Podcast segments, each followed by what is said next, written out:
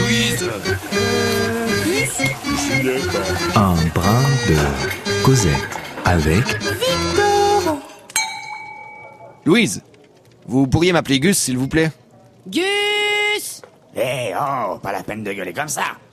Vous avez un problème, monsieur Victor Un peu que j'ai un problème, c'est quoi votre truc là Mais quel truc Ce machin là, ce serait pas un peu moisi C'est à moitié liquide, ça fait des fils et ça a une méchante odeur d'ail. Bah dis donc, pour un mec qui est né dans le coin, vous connaissez pas grand-chose, vous, hein C'est notre terroir, ça.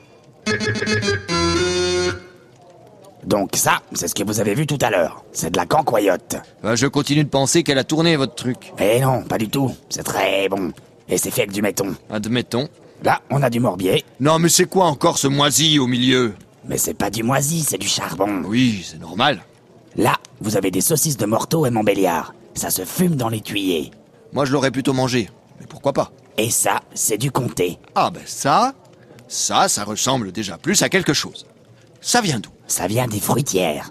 Mais bien sûr, dans une fruitière, sur des gros arbres qui font des gros fruits.